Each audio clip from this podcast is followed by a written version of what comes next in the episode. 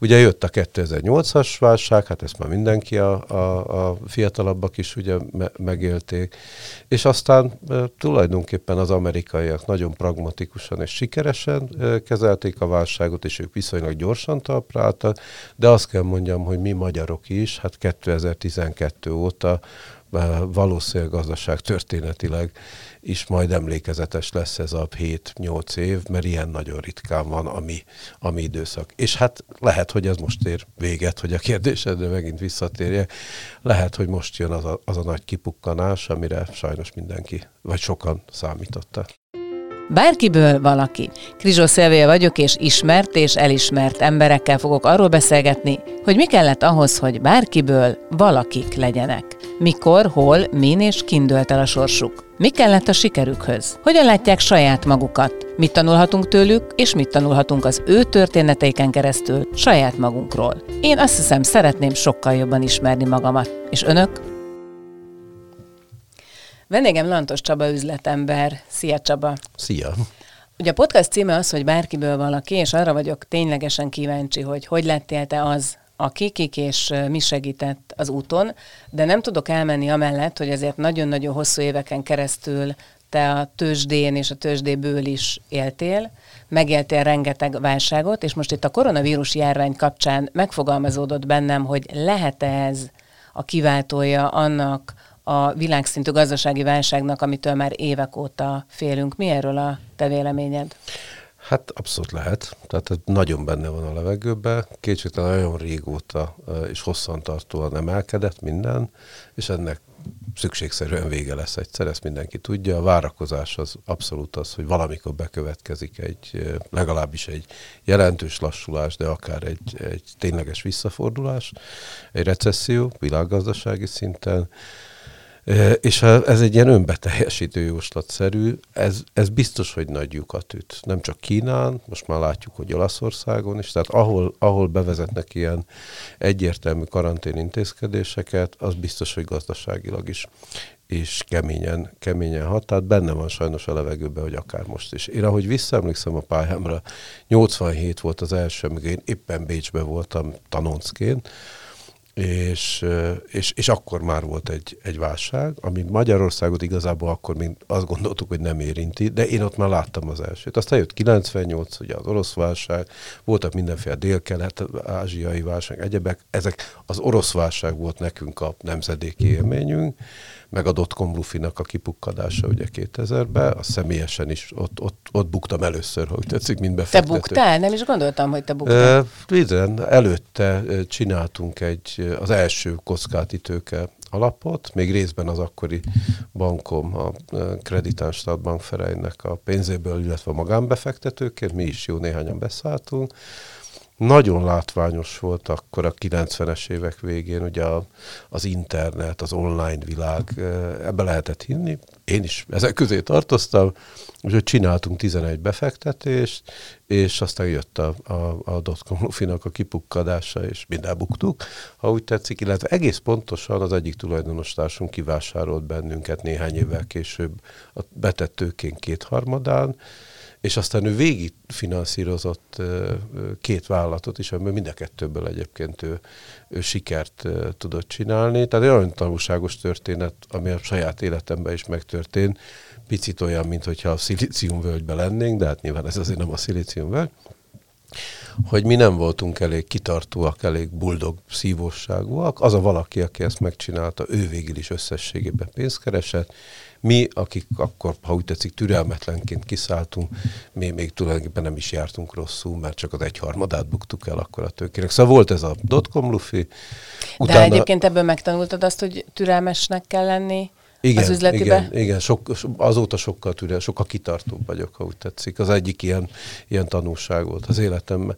Ugye jött a kétezer-nyolcas válság, hát ezt már mindenki, a, a, a fiatalabbak is ugye me- megélték, és aztán e, tulajdonképpen az amerikaiak nagyon pragmatikusan és sikeresen e, kezelték a válságot, és ők viszonylag gyorsan talpra álltak, de azt kell mondjam, hogy mi magyarok is, hát kétezer-tizenkettő óta valószínűleg gazdaság történetileg is majd emlékezetes lesz ez a hét-nyolc év, mert ilyen nagyon ritkán van a mi, a mi időszak. És hát lehet, hogy ez most ér véget, hogy a kérdésedre megint visszatérjek.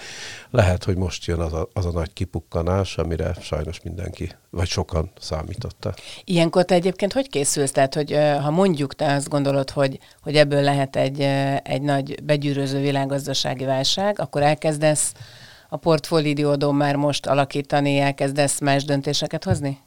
Hogyne. Hát én tulajdonképpen már az elmúlt két évben különböző befektetésekből kiszálltam. Hála jó Istennek, eddig mindegyik sikeres volt. Tehát én, én eldöntöttem egy, egy pár évvel ezelőtt, hogy, hogy nagyon óvatosnak kell lenni. Volt egy nagy atyamesterem, tanítóm, aki azt mondta, hogy ilyen időszakban a cash is the king, ugye? Tehát a, a, a készpénz. A készpénz irányába kell elmozdulni. Úgyhogy én viszonylag nagyobb befektetéseimtől megváltam már. Ezen stratégiai logika mentén. Igaz, hogy ugyanakkor én meg egy csomó új élettudományi befektetésbe fektettem be.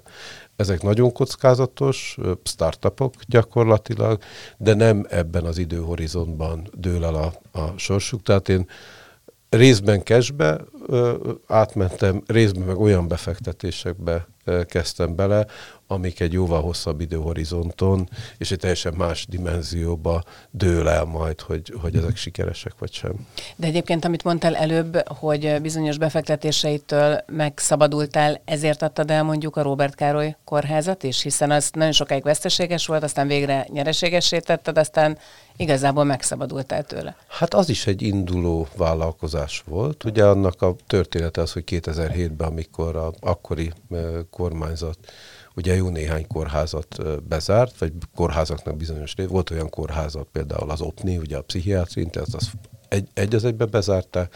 Ezt a, ez a Nyírő Gyula kórháznak volt a szülészeti és a meddőségi centruma, ezt is bezárták, de itt nem a komplex kórháza. És tulajdonképpen a frissen kirúgott közalkalmazotti körből verbuválódva, de ez itt tulajdonképpen egy startup indultunk el, ugye, és aztán a dolog nagyon egyszerű, ugye négyszáz szülésnél mondjuk, mert ez egy, ez egy főleg nőgyógyászati uh-huh. kompetenciákkal rendelkező kórház volt, tehát négyszáz szülésnél még szükségszerűen veszteséges. Ugye itt az o e pé nem fizetett semmit, ugye ma már nem is o e pé-nek hívják, de ez a társadalombiztosítás itt nem állta. Itt a hölgyek, akik minket megtiszteltek a bizalmukkal, őnekik kellett eladnunk a szolgáltatást készpénzért. Uh-huh. négyszáz szülésnél ez nagyon egyszerű közgazdasági logika.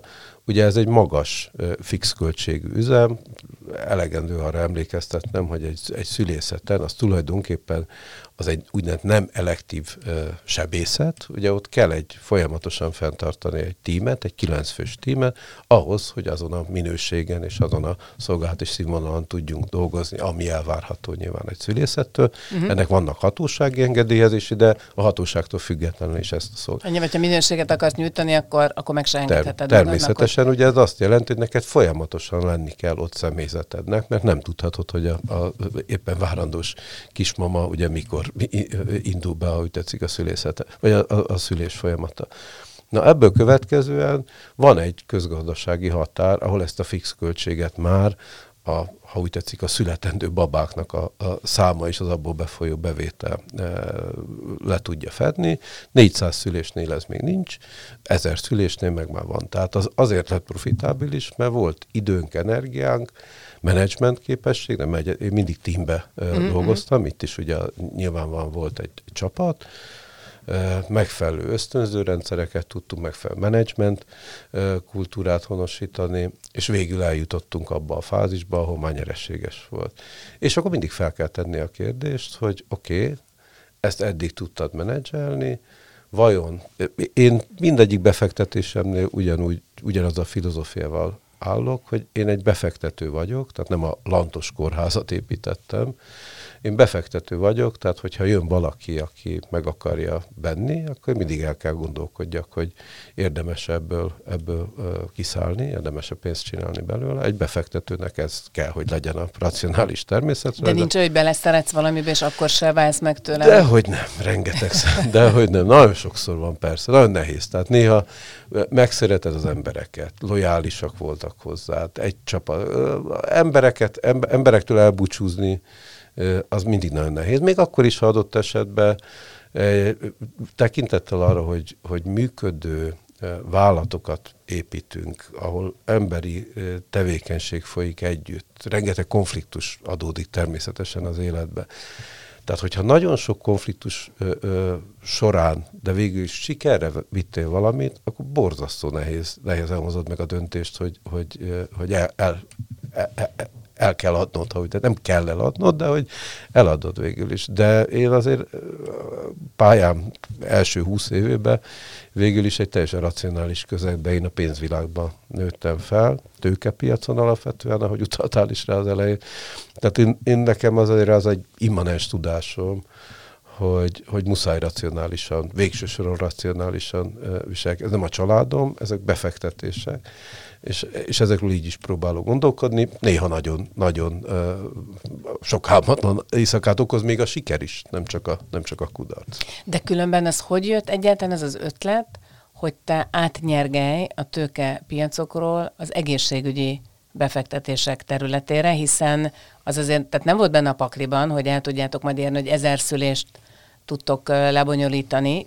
Lehetett volna ez, hogy ott ragad négyszáz alatt. Ez így van. Egy csomó más vállalkozásnál van, hogy nem sikerül, ugye? Tehát azért nem csak sikerek vannak egy, egy üzletember, egy befektető életében, hanem kudarcok is. Nekem is természetesen van. A kudarcok, mint sokkal jobban emlékszem. Tényleg? Mi volt a legnagyobb? Hát a, inkább azt mondom, volt, volt egy, ami egy teljesen érzelmi jellegű befektetés volt, tokai borászat. Nekem az régi mániám, hogy Magyarországon a bor, akkor az Tokaj. Meg is kellett, hogy fizessem ennek, a, ennek, a, ennek az érzel, ér, érzelmi ragaszkodásomnak a, az árát, úgyhogy ott, ott például buktam. A, de, de mondok egy másik példát, ami egy, egy bukás volt. Az, az hozzá közel áll, online videó. Ugye akkor, akkor jött elő ez az ötlet, és egy elég tehetséges csapat, amikor még éppen indult a YouTube, de még alig-alig volt. Tehát az, az hogy interneten videót lehet nézni, az egy, az egy nagyon vonzó, vonzó célpontnak tűnt, és hogy ebből lehet majd pénzt csinálni. És, és hát két dolgot. Tehát az ötlet jó volt, az időzítés is jó volt a A, egy, egy, egy befektetésnél ez a két legfontosabb dolog, amit a, a csapat se tűnt rossznak, nem is olyan értelemben nem csalódtam bennük, hogy nem vertek át, mert azért mm. néha ugye volt uh, már olyan életemben, amikor effektív átvertek, természetesen ehhez is hozzá kell szokni, bár nem szívesen. De itt nem erről volt szó. Jó volt a csapat, jó volt a termék, ahogy tetszik, jó volt az ötlet, jó volt az időzítés. Kettő dolgot becsültünk alá. Egyrészt azt, hogy milyen elképesztő ereje van a globális brendeknek. Itt konkrétan az történt, hogy a Google megvette a YouTube-ot, és gyakorlatilag ingyen adták. Mm. Mi bármilyen pici pénzt próbáltunk meg volna elkérni, de ugye azzal szemben, hogy egy globális brand ingyen ad valamit, azzal szemben nem, nem, nem tudsz mit csinálni. A másik, meg ebbe a térségben, ez nem csak Magyarországra terjed ki ez, a, ez az ötletünk, tehát próbáltunk itt a térségbe, tehát nem pusztán a magyar média viszonyokra mm. utalnék, de akkoriban azért azt mondanám, hogy a, a, a visszaosztásos technikák, tehát a, a nagyon leegyszerűsítve akarom mondani, Magyarországon egyébként sok más területen is előforduló korrupció, az gyakorlatilag egy tisztesség. Ugye ez szükségszerűen transzparens üzletet csináltunk volna, és, és hát ez, ez, ez megbukott. De sokat buktál különben ezen? Hogyne, hát azért minden egyes, hát ugye megint attól függ, hogy, hogy minek nézed, ami buktákat én számok tartok, azért azok, azok mind ö, olyanok, amik nyolcvan millió forintnál mondjuk nagyobb, nagyobb összeg. Azért azt gondolom, hogy ez egy átlagos ö, ember számára azok jelentős. Hát ezek akkor szívhattad a fogadat, vagy ezeket te hogy, hogy, hogy kezelted? Hát ez, ez hozzá kell szokni, tehát hogyha te befektető vagy, akkor a, a sikert is alázattal kell tudni, és hát a kudarcot is. Ugye nyilván felmerül olyan esetben, amikor tényleges átverés van, hogy annak súlyosabb következményei legyenek, akár büntetőjogi. Itt ez szimplán ez egy üzleti kockázat volt, amit azt kell mondjam, hogy benéztünk, és nincs, nincs kizárva, hogy egy következő esetben, és ezt hozzá kell szokni. Aki ilyenből akar élni, vagy ilyenből akar valami sikert csinálni, annak meg kell szokni, hogy igen, siker dolgokat kell csinálni, többségében hál' Istennek én nekem is ez sikerült, de hogy időnként kudarc, kudarc van, hát azt mindig gondosan végig kell emlezni. Én azóta sokkal óvatosabb vagyok mindig, amikor bármilyen ilyen i té, online, ez, ez a világ, ez itt rengeteg dolog történik ma is, Magyarországon is, a világban is, én, én nagyon-nagyon-nagyon konzervatívan állok ezekhez a dolgokhoz. És kérdezted, hogy miért pont az egészségügy lett, vagy egész, ma azt mondom, egészségügy is élettudomány. Na ennek van egy, az egyik oka ez, hogy én amikor a bankári pályafutásomat befejeztem, akkor két, azt mondtam, hogy két olyan, olyan képzés van Magyarországon, ami exportképes árualapot ö, biztosít. Most az exportképes áru alatt értve mm-hmm. a, az embereket, akik kijönnek. Az egyik az a, egyértelműen az i té, tehát olyan mérnökök, szoftverfejlesztők, stb. A másik meg a, az orvosi egészségügyi képzés, nem csak az orvosok, az egészségképzés. Az összes feudalizmusával, tehát nem, nem állítom, hogy, hogy ma Magyarországon az orvosképzés az, az mindenkit ver a világon, de mégis van egy jó, egy jó alap. Ez sajnos utána az élet bizonyította, ugye kétezer-héttől, hát egy jó tíz éven keresztül, ugye kiment vagy tízezer emberünk külföldre dolgozni. Az utóbbi években valóban ez a kiáramlás, ez lefékeződött, még talán valami visszaáramlás is van, de mindesetre az visszaigazolódott, hogy igen, el tudnak helyezkedni külföldön, tehát exportképes árualap, és ugyanígy részben uh, magyar i té-fejlesztők külföldön is dolgoznak, adott esetben egyébként ez ma már nem is kell külföldre menni, részben hát azok a startup sikerek, amiket Magyarországról fel tudunk mutatni, az mind kivétel nélkül ugye ilyen i té sztorikhoz kötődik, ha visszagondolsz, egy öt-hat ilyet hát lehet abszolút, persze. felsorolni. Na, és én pont a dotcom lufi kipukkanása miatti tapasztalatból, meg egy-két ezt követő tapasztalatból, mint például, amit elmondtam ez az online videóval, én nagyon óvatos lettem. Azt mondtam, hogy, hogy, hogy ez olyan mérnöki képesség, teljesítmény, amit jobb, hogyha valaki olyan próbál megítélni, aki, akinek magának aki is maga megvan is, aha, aha. A másik oldalon meg nekem volt egy, egy személyes élményem, egy Farmavit nevű sztorival, mm-hmm. ha visszaemlékszel, talán a idősebb hallgatók. Hát hogy nem, szóval mindenki tudja, igen, a plusz. plusz, plusz ugye én abban láthatatlan ember voltam, nem is kell, hogy látszódjon, egy, akkoriban én, én bankár voltam. A, a, a háttérben én nekem az volt a dolgom, hogy a finanszírozást, ahogy tetszik, biztosítsam. Az egy mai szem, ugye akkor nem így hívtuk, de az még egy szoci, a késői szocializmusban megalakult uh, startup volt, ami egy uh, ilyen joint venture-ként indult, mm-hmm, ugye mm-hmm. különböző vállalatok, volt köztük külföld is.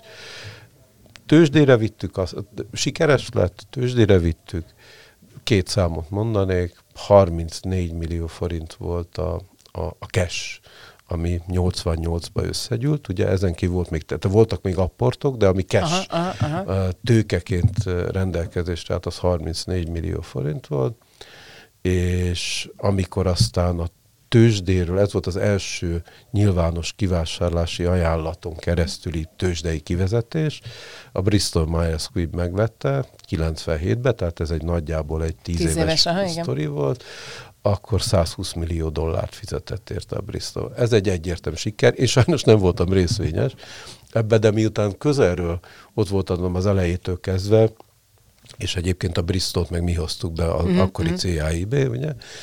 Akkoriban ő volt a vezető investment bank, befektetési bank Magyarországon. Tehát, hogy ezt közelről végigkövettem, ezért azt láttam, hogy jól lehet, ez az egészségnek a széle volt, ugye itt, itt, itt vitaminpezsgő tablettákat adtunk el, de mégis sok pénzt lehetett csinálni tisztességesen.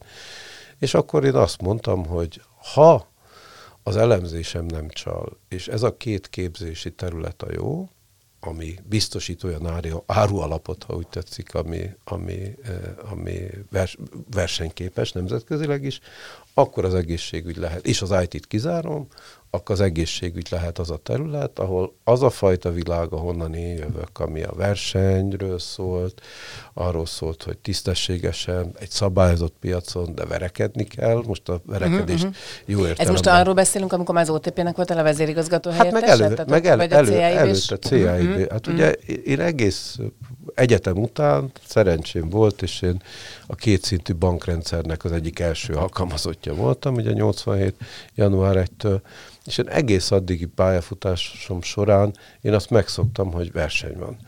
Uh, nyilván ebben benne van minden, ha úgy tetszik, valamelyes sikeres emberben, valamilyen, szerintem szinte mindenkiben van valamilyen sportolói múlt, nekem is volt valami. Tehát, hogy a versenyre az embernek kész kell állnia, és természetesnek kell tekintenie. De, hogy... de akkor ezzel azt mondod, hogy aki nem sportol, gyerekkorában az, az elzárja magát a... Mind, minden általánosítás, ez így nyilván túlzó, de azt mondom, hogy igen, a sport egy csomó mindenre felkészít, ami egy csomó mindent tud adni egy későbbi helytálláshoz, képességeket, stressztűrő képességet, a versenyben hogy kell, hát, csapatba, ugye én, én egész életemben valamiféle csap. Akkor is, hogyha éppen én voltam az első számú vezető. Tehát. Uh-huh, uh-huh. De én mindig azt élveztem, hogyha ha egy csapatnak a része vagyok, igen, van, hogy az ember szeret első, első szám, de igazából ez a lény, lényeg, hogy emberi együttműködésen, emberi interakciókon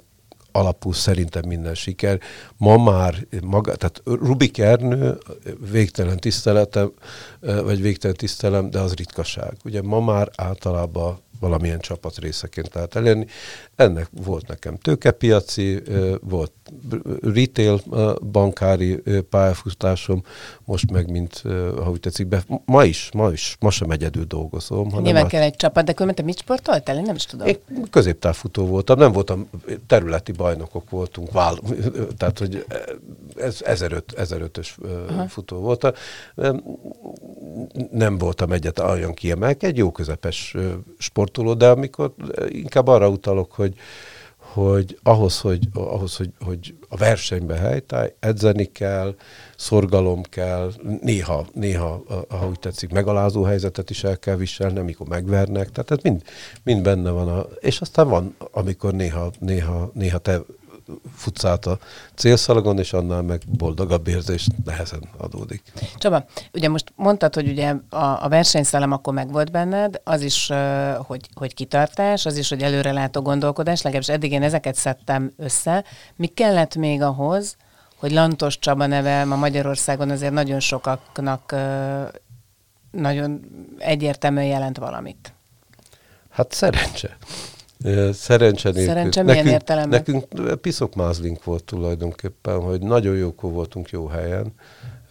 Még pont a rendszerváltás előtt már elkezdtünk valamit. Én, én nekem ráadásul szerencsém volt, nekem az első főnökömet úgy hívták. Nekem összesen három főnököm, uh-huh. na négy mondjuk úgy.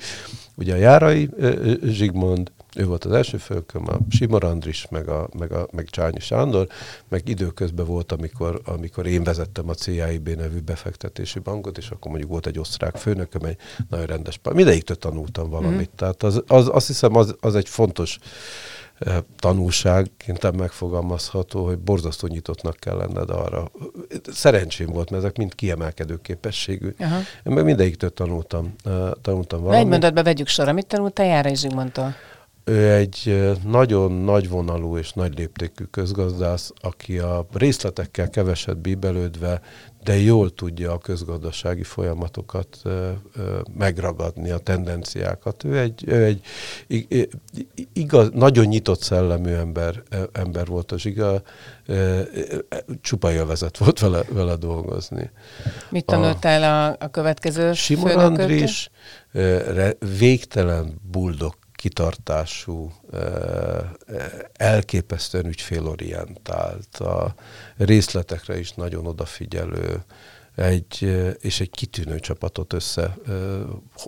Képes volt összehozni egy kitűnő csapatot, és kép, képes volt egybe tartani. Egy, egy ilyen investment bank mindenütt a világon azért egy nagyon különös, egy külön, tehát itt primadonnák vannak azért természetesen. Egy ilyet összetartani, azt nem, nem, nem kicsi. Nem te, kicsi te is az vagy különben? Hát én magam nem annak gondolom magam, de hát fele tudja, mit gondolom mások. Én azt gondolom, hogy én csapatjátékos vagyok, de hát végül is élettem aztán, a, amikor az Andris elment Bécsbe, élettem az utóda, tehát azért valami módon a, én vezettem ugye huszonkét évig a Keller, én voltam a Kellernek, ugye ez a központi elszámolóház és értéktár az elnöke, tehát azért azt az nem mondanám, hogy, hogy nincs bennem egy, egy ilyen kitűnni akaró indítatás, úgyhogy igen, nyilván bennem is van vezetőjajlom. Na a harmadik főnököm meg a Csányi Sándor. Hát én azt gondolom, hogy amit az o té pé-vel elért, szintén azt kell mondjam, hogy én egy borzasztó megtiszteltetésnek gondolom ma is, hogy annak a csapatnak a része lehettem, aki, aki ezt, ezt, ezt az o té pét sikeresen e, tudta menedzselni, hogy ma egy abszolút nemzetközileg versenyképes e, játékos a, a, a Európának ezen a térfelén ez a bank, és hogy ebbe a csapatban én benne lehettem. Hát tőle meg azt tanultam meg, hogy, hogy mindenre oda kell figyelni, és minden pillanatban készen kell állni a, a harcra, és ezt végtelen következetességgel kell csinálni, meg időmenedzsmentben utolérhetetlen volt mindig is például. Tehát, hogy különböző emberektől különböző dolgokat próbáltam meg elsállítani, és aztán, aztán uh, ezek után már, tehát őszintén Csányi Sándor után már nem éreztem, hogy, hogy ki, ki lenne az, aki, aki, aki tovább tudná vinni, ha úgy tetszik, azt, akitől én még annyi mindent fogok tanulni, és akkor így lettem aztán magánbefektető. Egyébként az, hogy eljöttél az o té pé-től, ugye vezérigazgató helyettesként dolgoztál, az törésként élted meg? Hát egy idő után felfogod, hogy, hogy más felé megy, ha úgy tetszik, más felé mennek emberek, és akkor el kell, el kell tudni jönni. Én nekem a japán ilyen sok volt, őszintén szóval, erről sok mindenki sok mindent beszél. Azóta is én borzasztó boldog vagyok, hogy, hogy volt, tehát hogy része voltam annak a folyamatnak, amikor egy ilyen öreg, old school, elég Avit brandű o té pé-ből csináltunk egy modern bankot, és egy belföldi, egy kizárólag belföldi bankból egy regionális multivá váltunk. Amikor én oda mentem, akkor három millió belföldi ügyfele volt az o té pé-nek. Amikor eljöttem, akkor sikerült ezt megtartani, az, az komoly dolog volt, ez volt a legnagyobb kihívás, de nem, de nem ugyanazok voltak, ugye részben a fiatalokba tudtunk sokat szedni, és ugyanakkor volt már kilenc, tehát még plusz hat millió ügyfél a különböző külföldön. Ez egy óriási, óriási dolog volt ennek a részese, részese lenni ennek a folyamatnak. Csaba, előbb úgy fogalmaztál, hogy ugye ez szerencse is, tehát hogy jókor voltatok jó helyen, jó időben fejezted be az egyetemet, jó időben kerültél ki a munkaerőpiacra, de mi a helyzet a politikával? Azért nem akarok emellett elmenni, hiszen te számtalanszor nyilvánosan elmondtad a hitvallásodat, hogy te egy alapvetően konzervatív értékrendű embernek tartod magadat. Azért a, a politikai kapcsolataidról lehetett olvasni, a gazdasági kapcsolataidról is lehetett olvasni, amelyik inkább talán a mostani kormánypárthoz köthető. Tehát, hogy mondjuk a politikai hátszélnek volt-e, van-e abban szerepe, hogy sikeres üzletemberként tudsz létezni? Hát én ennek nem nagyon tapasztalom a jeleit, hátrányát sem hozzá tartozik. Tehát eh, én nekem politikai kapcsolataim jelenleg nincsenek, nincs bennem óriási ambíció. Mindig úgy voltam, hogyha valamiről megkérdezték a véleményemet, akkor szívesen elmondtam, bármelyik kormány is volt egyébként, de kétségtelenül mindig nyilvánosan kiálltam, hát voltam én heti válasz tulajdonos, tehát hogy teljesen az én életemben tekintetben egy abszolút nyitott könyv volt, Szél Kálmán társaság elnökként, tehát hogy én ezt mindig felvállaltam. Én egy konzervatív, ért, magamat konzervatív, liberális értékrendek, és az a liberális már úgy elhasználták, mm. hogy az ember nem szívesen mond ilyen. Azt mondom, hogy republikánus, republikánus vagy. De valóban én, én, én azt gondolom, hét gyerekem van, tehát hogy ezek, ezek nyilván meghatározóak a, a, az ember életében. Én ezt abszolút nyilvánosan felvállaltam, ma sincs okom nem ezt tenni.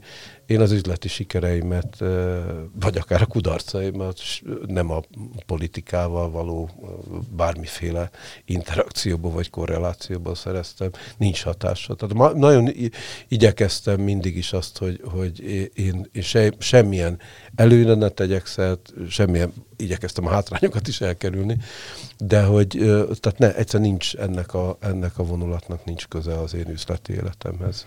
Igen, csak amikor az ember elolvasgatta újságcikkeket, akkor olyan érdekes dolog, hogy a neved nagyon sokszor felkerült állami vállalatok igazgatósági tagjaként, vagy elnökeként, és olyan vállalatokkal kapcsolatban is, mondjuk mit tudom én, a, a em é té, ahol nagyon sok olyan cikk jött, ami korrupciógyanús, amiben neked meg kellett nyilvánulnod. Tehát, hogy valahogy mégiscsak azt érzem, hogy, hogy megpróbáltak téged, ha nem is összemosni, de minden esetre voltak helyzetek, ahol össze lehetett téged azzal mosni, hogy Hogy, hogy hát azért vannak előnyök abból, hogy az ember éppen melyik cégnél mit csinál.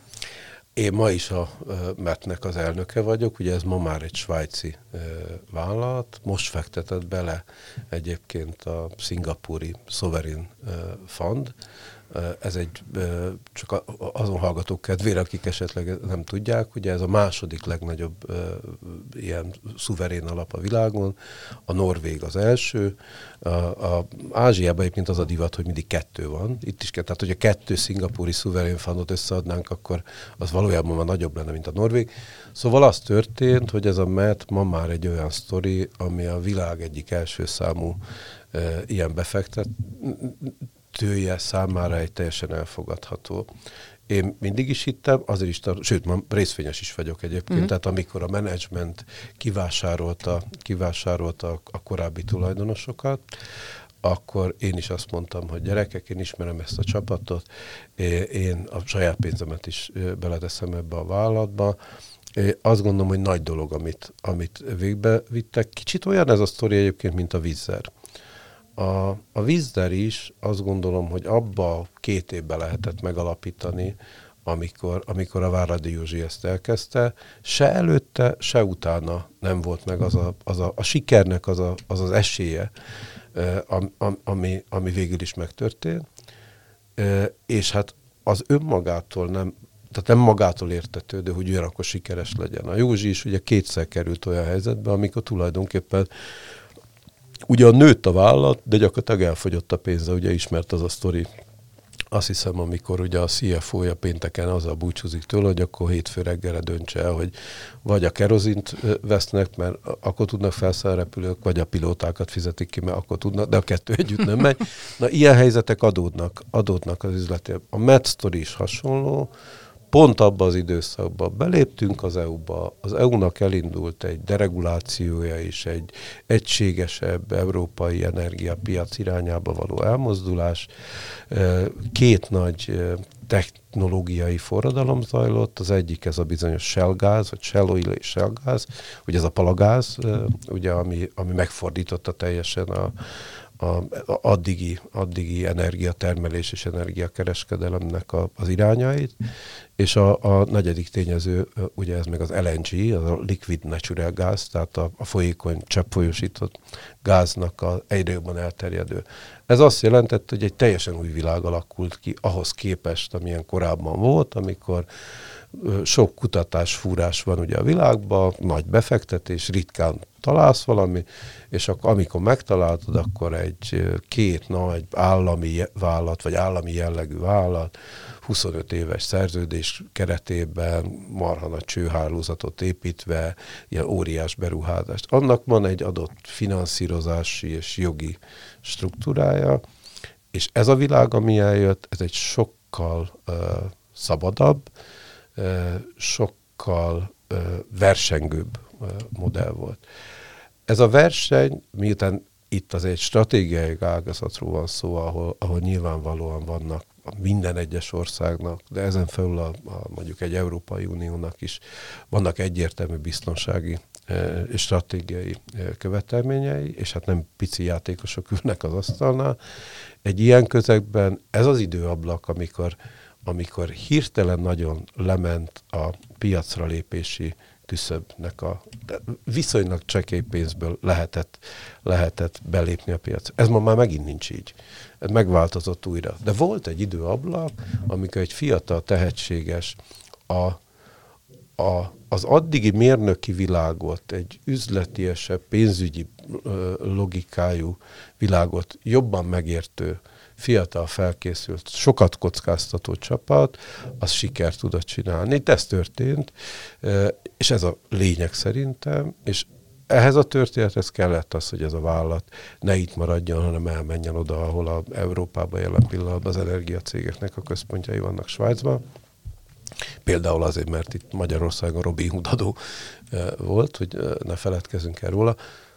Ezt, ebbe benne lenni, ezt végigcsinálni, és egy, egy valódi nemzetközi vállalatot csinálni, egy induló magyar startupból, ha úgy tetszik, én azt mondom, hogy ez, ez, ez, ez egy, ez egy ez, erre, erre büszke lehet az ember, úgyhogy ezt én bátran vállaltam mindig. Igen, volt olyan időszak, amikor voltak, hát erről ugye nyilvánosságon lehetett olvasni, voltak olyan üzletember tulajdonosai, akiket hozzákötnek.